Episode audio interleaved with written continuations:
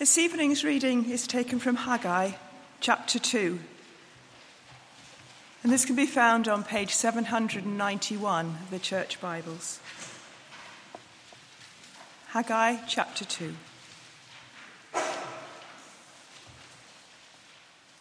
In the seventh month, on the 21st day of the month, the word of the Lord came by the hand of Haggai the prophet.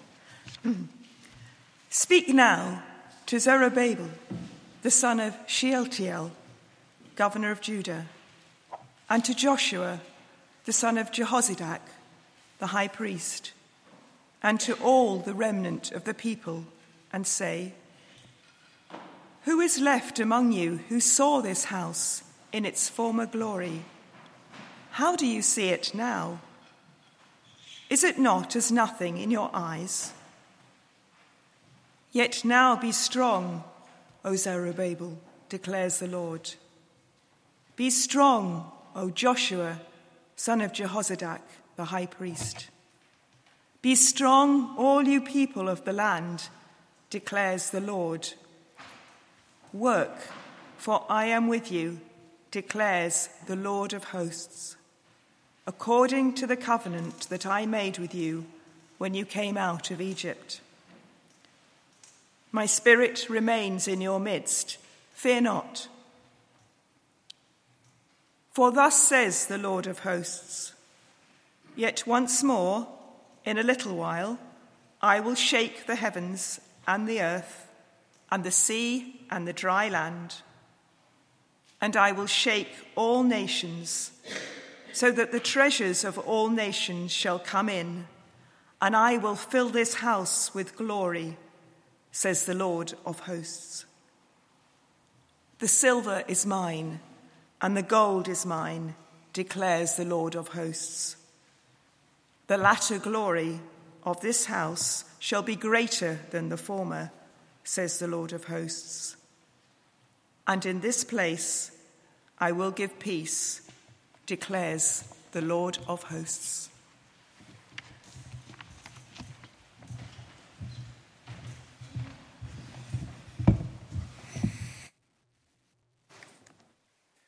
Thank you, Wendy.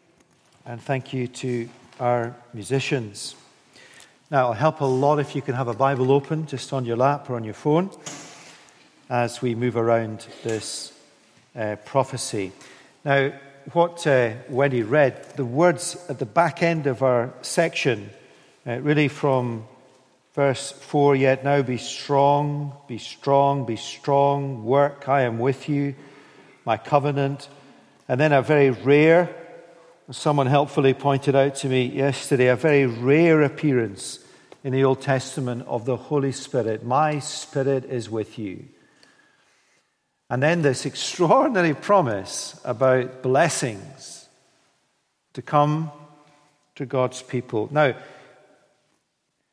this is one of these texts in the Old Testament that you need to put on the black cloth it sits on to see how bright it is. This is one of the bleakest and toughest times for God's people, as I'll explain, and this extraordinary uh, promise. Now, what we're going to do, I'm going to run through this really fast um, in the context of the people then as they heard this. Then I'm going to just say, well, I'm going to make one or two comments about how we apply this and then apply it in two or three contexts in our situation. So, all the way through, one or two bridges to be built, and then application for the second half of our time. So let me just quickly uh, orientate us. And if you have the Bible in front of you, it'll help. But first, uh, let's, let's pray. Lord Jesus, we want to really appropriate these promises tonight and store them away in our hearts for your glory. Help us to concentrate, to listen, and we pray that your voice clearly will be heard. For Jesus' sake, Amen. Now, the setting of this little prophecy is post exile. The people of God are back in Jerusalem. The exile, the big event in the history of God's people 70 years in Babylon, Jerusalem, and the temple destroyed. This is post exile, just after the exile. The context, as I said, is a tough, tough time for the people of God. The exile is over, and a remnant had returned from exile to Judea and its capital, Jerusalem. But when you went back to Jerusalem, you would be very visually and powerfully reminded that there was no temple anymore. It had been destroyed by Nebuchadnezzar when he took God's people into captivity, destroyed in 586 BC. And the temple that was destroyed was the temple built by Solomon, a magnificent structure. Now, we need to appreciate the significance of the Jewish temple. It was, for one thing, where God was present with his people. It was, for another, the very center of worship. And significantly, it was through the temple, through the physical temple, its presence in Jerusalem and Judea and the world, that the glory of God was revealed to the nations of the earth. And it was completely destroyed. A tough time for the people of God. Into which the prophet Haggai, and when you see prophet, that's God, God's voice speaking through his prophet, spoke. A repeated refrain through the text the word of the Lord came by the hand of Haggai the prophet. Who is the prophecy to? Two groups of people. Number one, this is the primary audience in view, the leaders of God's people. And uh, two in particular Zerubbabel, the governor of Judea, and Joshua, the high priest. Notice in the text, they are both referred to with the phrase son of. So Zerubbabel is son of Shealtiel, and Joshua is son of Jehozadak. Why that reference? Partly for identification, but also, and just tuck this away for later, it reminds us that there are successive generations in God's people to whom the baton is passed. Uh, one group recipients are the leaders of God's people, the other group uh, are the remnant of the people of God back in Jerusalem. The remnant, small in number compared to those before, and the remnant, those who had remained uh, distinctive and faithful during the exile. Now, what's the message of this prophecy? Um, to the original readers, here's the message rebuild my temple for my glory as your priority. That's effectively the message of the book. Rebuild my temple um, as your priority for my glory. The message of the prophecy comes in four parts. Just have a look at the text in front of you. Uh, part one goes one, chapter 1 through 1 through 15. You can see it signaled by chapter 1, verse 1 in the second year of Darius the king etc., etc., the word of the Lord came from Haggai. The second bit, chapter 2, 1 to 9, that's our section tonight. It begins 2 1 in the seventh month, on the 21st day of the month, the word of the Lord came to, so on and so forth. The third bit, chapter 2, 10 to 19. Fourth bit, chapter 2, verses 20 to 23. And uh, just appreciate the precise dating. So, part one um, here's my question for you tonight. Uh, hands up if you know the answer. Um, what was the date um, that is signed by the second year of Darius the king in the sixth month on the first day of the month? You all were thinking it's the 29th of August, 520 BC. It is, that's the equivalent date. I didn't give you the chance to answer because someone might know. um, and the second kind of oracle from uh, Haggai, part two, our passage tonight, 17th of October, 520 BC. It's, it's less than two months. Pretty quick, isn't it? And part three and part four on the same day, the 18th of December, 520. Less than four months cover the four occasions Haggai prophesied. Now, I don't think we should read too much into that, other than the fact that there are periods where God's word comes with an intensity in a particular situation, really because God is earnest in wanting to speak uh, to us. And we know that in our own lives, individually or corporately as churches. Sometimes it just seems that God is speaking intensely uh, to us. Maybe through this prophecy, well, he has been speaking um, in that sense to me. Now, in each bit, four bits, uh, four oracles, if you like, from the prophet, each bit is structured similarly. Two things happen. Firstly, God reveals through the prophet what you're thinking, or what I'm thinking, or what God's people are thinking. He exposes to them exactly what they're thinking and what their heart state is. And of course, when you hear a prophecy, if you were back then and it exposes your true heart state, you'd sit up and notice, gosh, God is describing through his prophet exactly how I'm feeling. And then, secondly, in light of that, God speaks to his people and their leaders words of instruction, challenge, and encouragement. Now, in section one that uh, we looked at with Rohan last week, uh, the, the state of the people's hearts that God exposed was, and you can just see it there in chapter 1, verse uh, 2. Thus says the Lord of hosts, these people say the time has not yet come to rebuild the house of the Lord. And what would have been happening in Jerusalem is all the leaders and others were saying, look, this isn't the time to rebuild the temple. There's a lot of other stuff to do. Let's just settle down and well, let's sort out our own houses first. And that's exactly what they were thinking. And God's prophet says, This is what you're thinking. Okay? And, and then God challenges them as to where their true priorities lie. Why are they building their own houses and not the house of God? The glory of God is fundamental to who they are. And then there is an immediate response from the leaders and the people to obey the voice of the Lord. And in response, just tuck this away as well, in response to their obedience to God's word, God then promises. Uh, so critical in any period of history in which we live as Christians or believers obedience to God's word.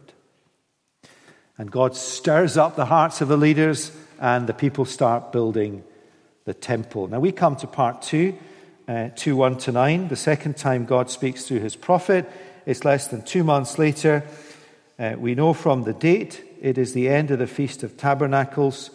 Um, I suspect they would have had a few days off, a couple of public holidays, getting ready to go back to the work. And uh, as they go back to the work, they're simply overwhelmed by the scale of the task. Now, God reveals through his prophet what God's people and the leaders are thinking. So, verse 3 of chapter 2. So, this is what they're thinking. Uh, so, this is what I suspect they would have been saying. Is there anyone here who can remember what Solomon's temple was actually like? Has anyone got a photo? And what was beginning to happen is they were looking back to these glorious days pre exile in the temple. How do you see it now? Is it not nothing in your eyes? I mean, it was nothing in their eyes. They didn't have anything like the materials that Solomon had. I mean, Solomon was the richest person on the earth, the height of the monarchy. And the temple they were building and their architect's plans and their QS drawings or whatever it was, it just looked pretty, pretty pathetic compared to what had been the case in the past. And the discouragement sets in. And if we read the parallel historical books, Ezra and Nehemiah, there are all kinds of opposition, internal and external, to the rebuilding work. Like two of the key builders have fallen out. And there's kind of planning permission being refused and the authorities anyway. It's just really discouraging, especially compared to the past. And in light of this, God speaks to the people and their leaders. and we'll come back to this by way of application to us. So I'm just going to skirt over this. He says, verse 4, yet, which is a lovely little word, and it means, yes, I know that it looks daunting, and I know that you don't have the stuff you need. Be strong, be strong, be strong, and work. Pick up your shovels, for I am with you, according to my covenant. And that's the covenant between God and Moses. Um, a covenant of blessing, a covenant that they will overcome their enemies, a covenant that God will treat them with grace and mercy if they obey his words. For I am with you, declares the Lord, according to the covenant that I made. My spirit remains in your midst. Fear not. It's a wonderful series of encouragements. And then a glorious promise about the future. Thus says the Lord of hosts, verse 6 Yet once more, in a little while, I will shake the heavens and the earth and the sea and the dry land, and I will shake all nations, so that the treasures of all nations shall come in, and I will fill this house with glory. Now, they didn't know that these words are a promise way down the track for the end of the church age. These words of promise, verse 6 and onwards, have not yet been fulfilled. But the point is that with their meager resources, they were building a temple that looked as nothing compared to the temple of old that would be used by God in the line of promise, ultimately to be a stepping stone to the glory of the new creation. Now, that's a, a, a run through the text really quickly uh, for us um, to, to, to understand what it meant for them then. Post exile, a really downtime Back in Jerusalem, the temple is, well, there isn't a temple. And they know they have to rebuild it because that's how God presents himself with his people. It's how God reveals his glory to the nations. And they're saying, not yet, not yet, not yet. Let's sort out our houses. Let's sort out all of this. Not yet, not yet. And it's not because they're, they're kind of wicked or evil. They're not. They're godly people. They just have lost heart. And God says, here's what you're thinking be strong, be courageous, trust me, obey my words. I have promised. You know my covenant. Do not be afraid. My spirit is with you, and there is a glorious, glorious future if you obey my words. Now, remember that phrase if you obey my words, if you obey my words.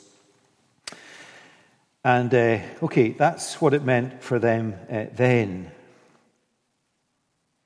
What about us now? Our job is not to rebuild the temple. Uh, um, Rohan helped us with this last week really helpfully. The, the equivalent is for us to build the church of Christ in the world, not building, so take that out of the equation but the living church of Christ, to reach, to build, to train, to send, to take the gospel to the unreached of the, of the earth, to have living churches, plan all over cities, to train gospel workers, um, to have churches full of people who praise God and, and, and share their faith. Uh, that's the task facing us. How is the glory of God revealed in the Old Covenant through the temple? How is the glory of God revealed in the world? Uh, Ephesians chapter 3, verse 10, that through the church, the manifold wisdom of God is revealed local churches scattered all over the earth.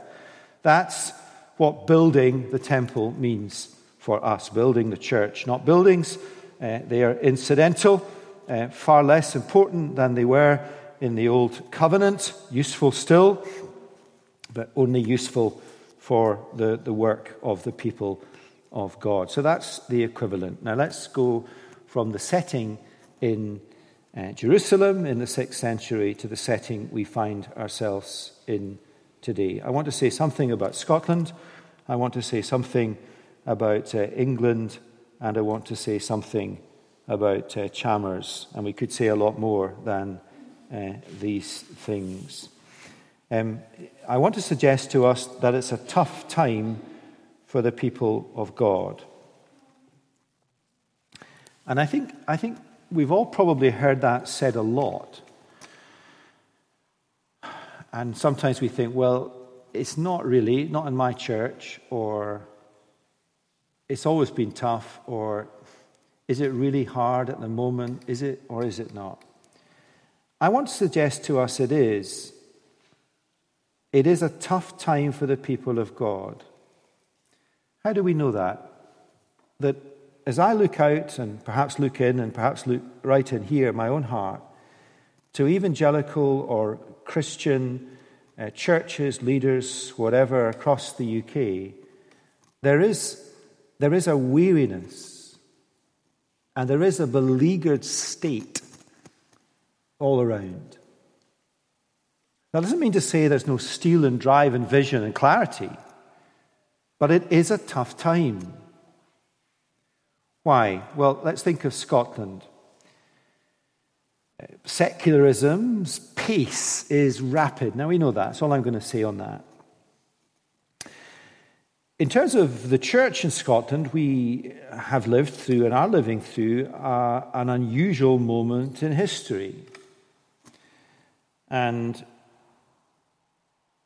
10 years ago, if you came to Chalmers, well, it didn't exist 10 years ago, it was St. Catherine's. We would have been talking a lot about denominational breakups, the Church of Scotland and stuff. Inevitably, we had to.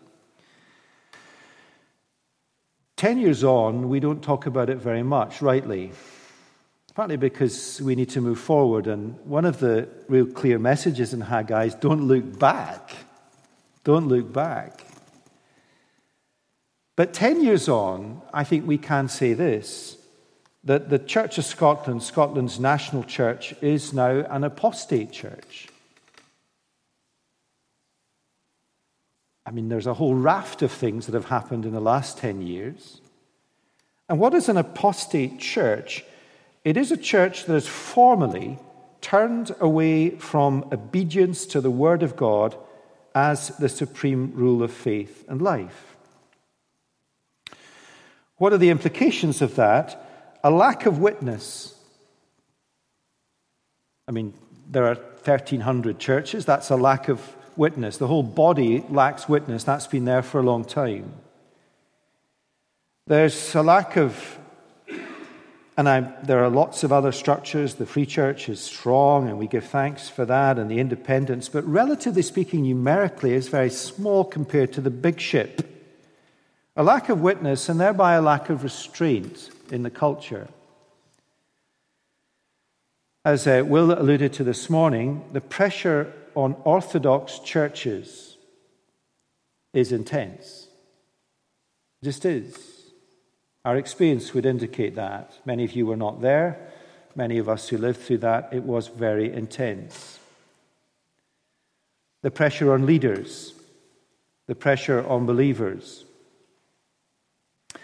And uh, another implication that renders us in a tough time is when the national church in a country collapses, and that hasn't happened for 500 years, it's gone through major shifts over 500 years, but it hasn't collapsed as it is now. It leaves a great big gap, and starting over and building again is hard. So, one of the ways I've often described that when I'm trying to persuade people to fund training in Scotland, it's a little bit like the last 10 years have seen all sorts of fracture and disintegration and living churches of no affiliation, and the Free Church of Scotland, which is very strong and a big part of the future in Scotland, have effectively come together at base camp in the fog. And everyone has kind of had to learn to work together and stop falling out, and tribalism and parochialism and all that stuff that was the blight for generations is going here, thankfully. And here we are at base camp, and it's all quite exciting. And the fog or the mist begins to clear, and you realize that you're up against Everest, and it's massive. It's massive. And moreover, it's not an easy climb, it's dangerous. And it's a multiply generational climb. It's going to take generations to scale. So it's tough in that environment. And I think one of the things we need to do as a church is, in the appropriate way, not look back in the wrong way, but look out in the right way and realize the state the country is in. I wonder if we've just slightly lost touch with that, the kind of touch and sense that was very close to us for a while. Let me turn to England. Um, I have lots of conversations with people in England. The Church of England, the established Church of England, which has had a very significant impact on this country and still does through many evangelical gospel churches, is at a critical point. And come February 2023, there will be a watershed of some form. What is the right strategy? Different people have different views. I want to encourage you to pray for the Church of England Evangelical Council as they seek to hold on to orthodoxy within the world's oldest Anglican church. What will happen in February 2023 and how will people respond is causing real discouragement and weariness amongst leaders, amongst Christians, amongst churches. Added to added to many of the large evangelical churches in England, churches like St. Helens, St. Ebbe's, Christchurch, Fulwood. I mean, there are four great, big, strong churches. Have gone through a really difficult time for reasons nothing to do with this. You might think the devil is trying to take it all down at a critical point. And it's left. And I had a conversation with one of the leaders on Friday night, a gifted, brilliant thinker who I encouraged has a key role to play in the future and to stay on where he is until then, completely beleaguered and discouraged. That's England.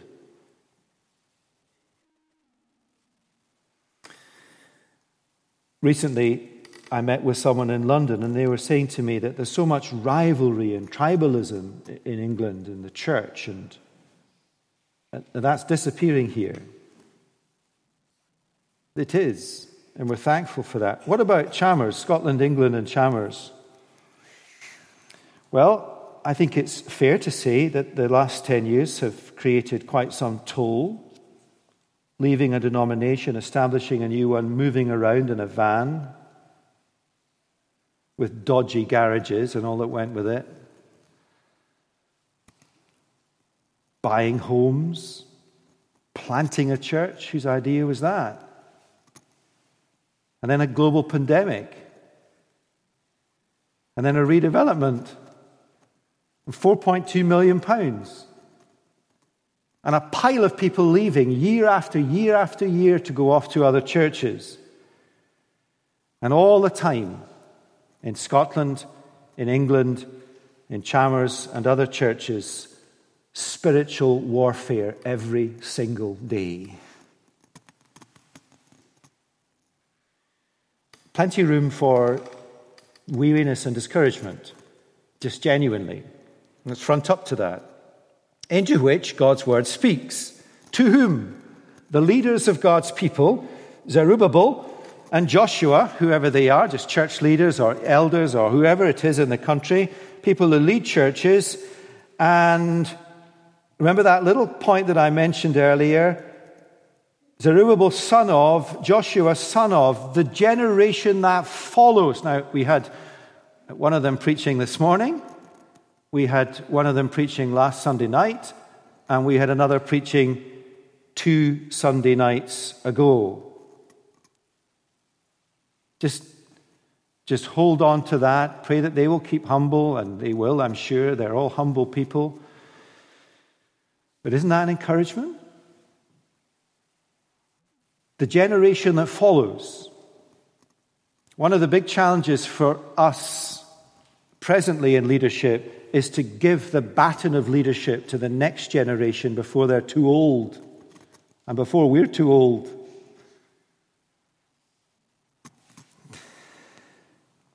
And what is the message? Well, the recipients are leaders, but to all the remnant of the people. Now, let me just pause on that. All the remnant of the people. Who are the remnant of the people?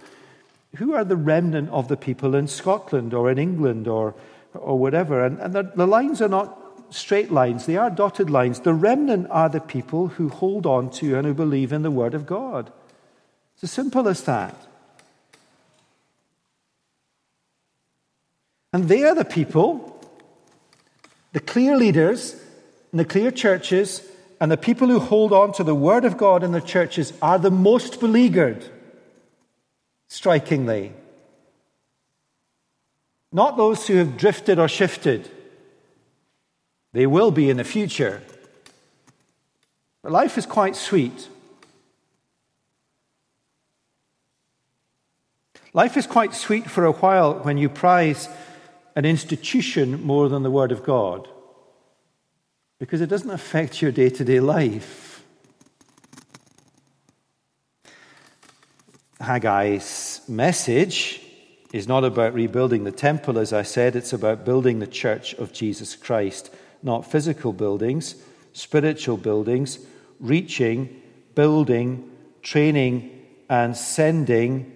And the two big things that are going on in Scotland and indeed England are training and planting. It's what the New Testament encourages us to do.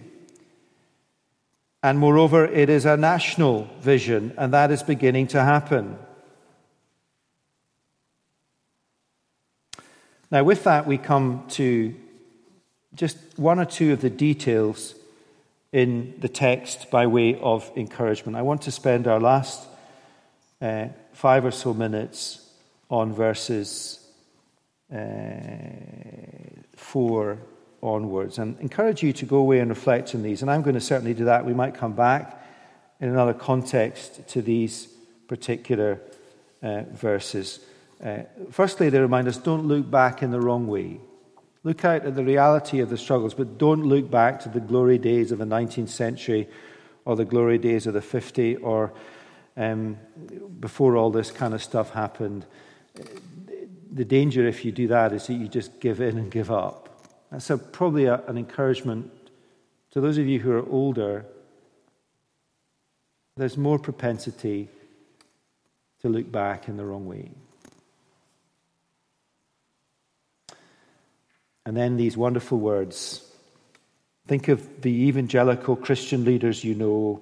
I'm thinking of the one I spoke to on Friday, many others I'm in contact with, the next generation spread across the country. Be strong. Be strong.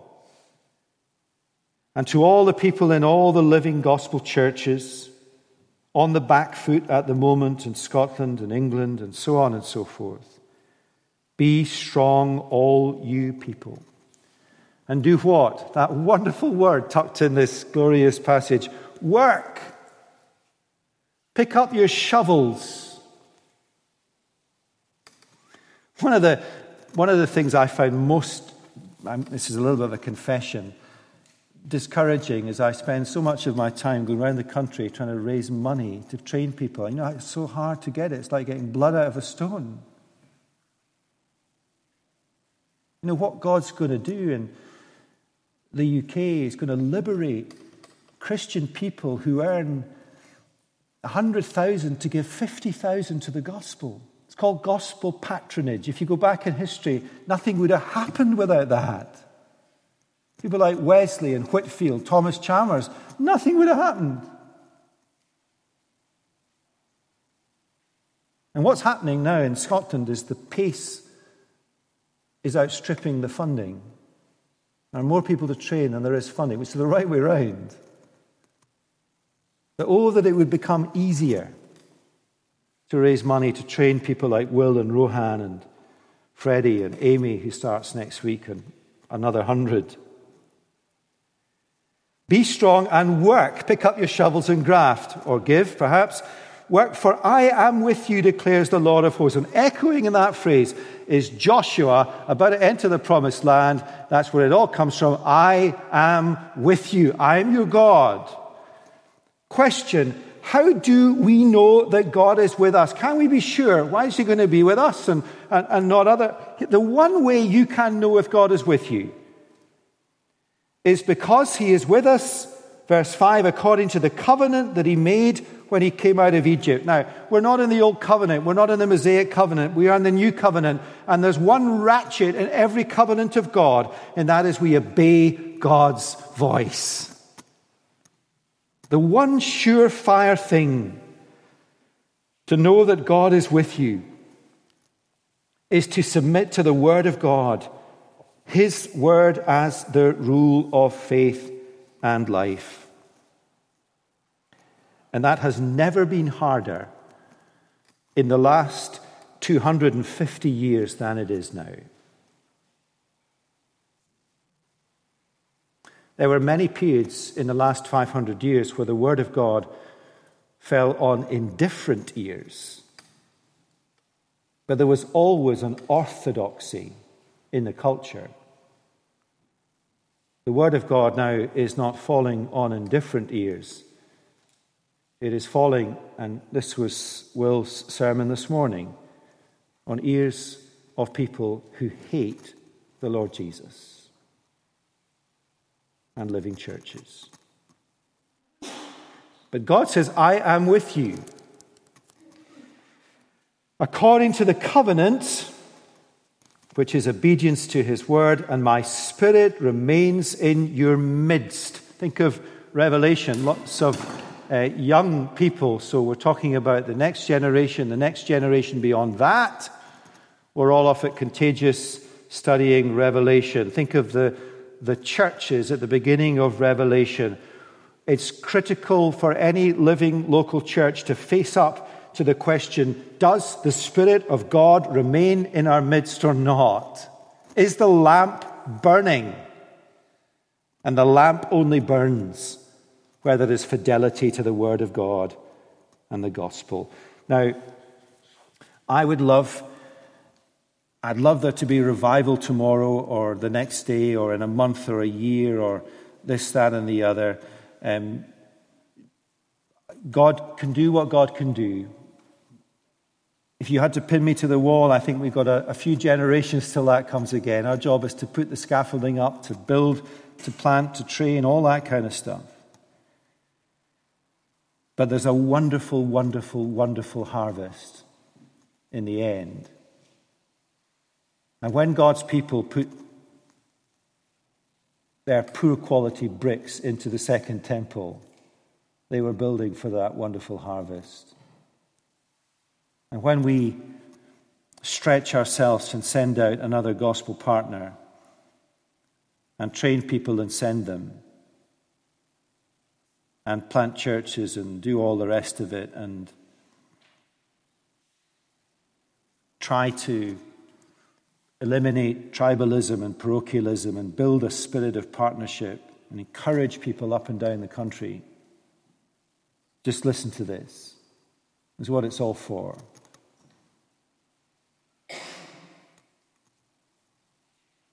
And it, it doesn't come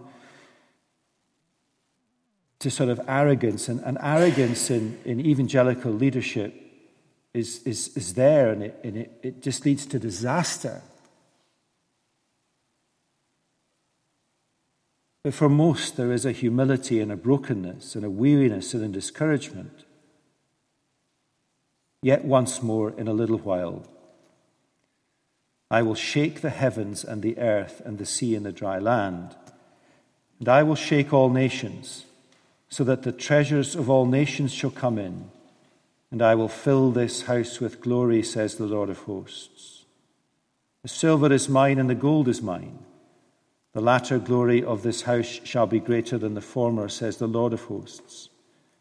And in this place I will give peace, declares the Lord. The exile all these centuries ago was like a refining fire. We're going through something like a refining fire in a church in the West. Pray that we'll be part of that remnant that holds firm to the Word of God. But those who do face deep discouragement in the present, and they look at what they're building and they think, this is pathetic. It's hard. The mountain is too high. And yet, bit by bit by bit, we're building for eternity.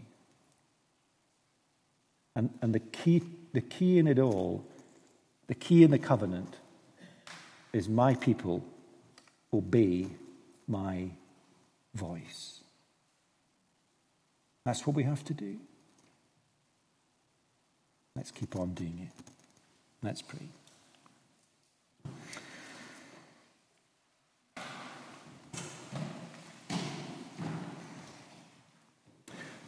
Lord Jesus, we pray that this prophecy and these messages will steady us, will strengthen us, will give us perspective and courage. We pray, Lord, tonight for the Church of England with uh, real earnestness for its stability. We pray for evangelical churches and leaders within it, for wisdom, for unity, we pray, Lord, for those who are most beleaguered. We pray that you would give them strength and courage and the absence of fear and a consciousness of your spirit. And above all, keep them thorold to the Word of God and to nothing else. No buildings, no assets in the end, but to the Word of God and to Jesus Christ. And for our own country here, we pray that you would fill our hearts with that encouragement and strengthening and an honesty about the challenge. And help us, Lord, to embrace and to relish the many encouragements around us. And help us to keep on training and sending, and training and sending and training and sending and building partnership across this country. And we pray all these things with a deep sense of the risk of thinking that we might have arrived and we're doing stuff that is right. Help us, Lord, to be humble and circumspect and broken and needing to hear your words of strengthening and encouragement. For we pray it all in Jesus' name. Amen.